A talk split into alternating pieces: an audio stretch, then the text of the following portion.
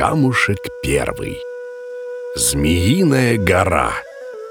Зилантов монастырь, Джилан, по-татарски «змея», стоит на невысоком холме перед въездом в Казань со стороны Москвы. Раньше здесь находилось старое устье Казанки. Рассказывают, что купцы, которые разбивали на ночь шатры на холме, утром куда-то загадочно исчезали. При этом добро их оставалось нетронутым.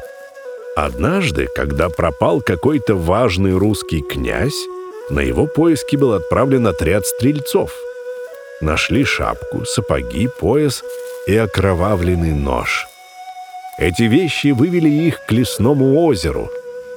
Стрельцы по пояс в воде пытались баграми отыскать тело, но дно у берега резко обрывалось. В окрестности водилось множество гадюк, но в записках иностранных путешественников можно встретить описание рептилий огромных размеров.